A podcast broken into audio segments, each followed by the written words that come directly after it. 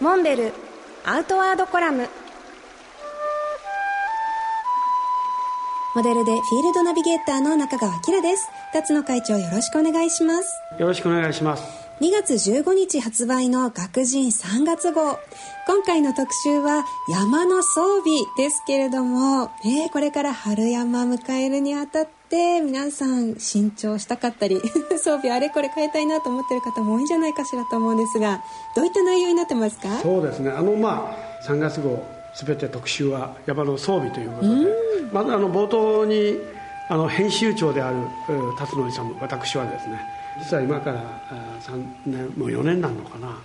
えー、前に挑んだマッターホルンの頂上を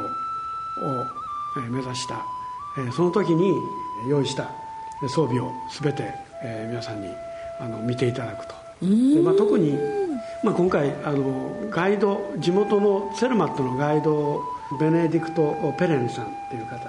一緒にあの登ったんですけど、はい、まあ、彼曰く、まあ、僕はずっと言い続けてることなんですけど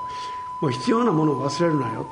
でも、うん、あの不要なものは一切持っていくなっていう、うまさにライトファースト。そうですね、え軽量コンパクトにしていこうという。で最初のピッケルまでねはももちろん持っていくつもりだったんですけど、はい、もう稜線の部分だけなんだから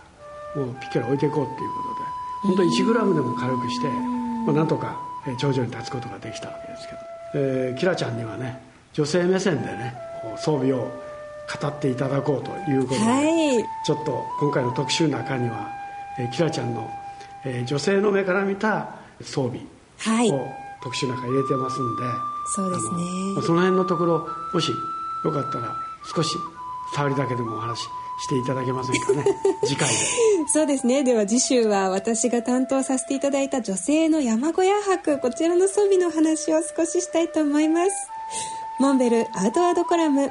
辰野勇と。中川明がお送りしました。次回もお楽しみに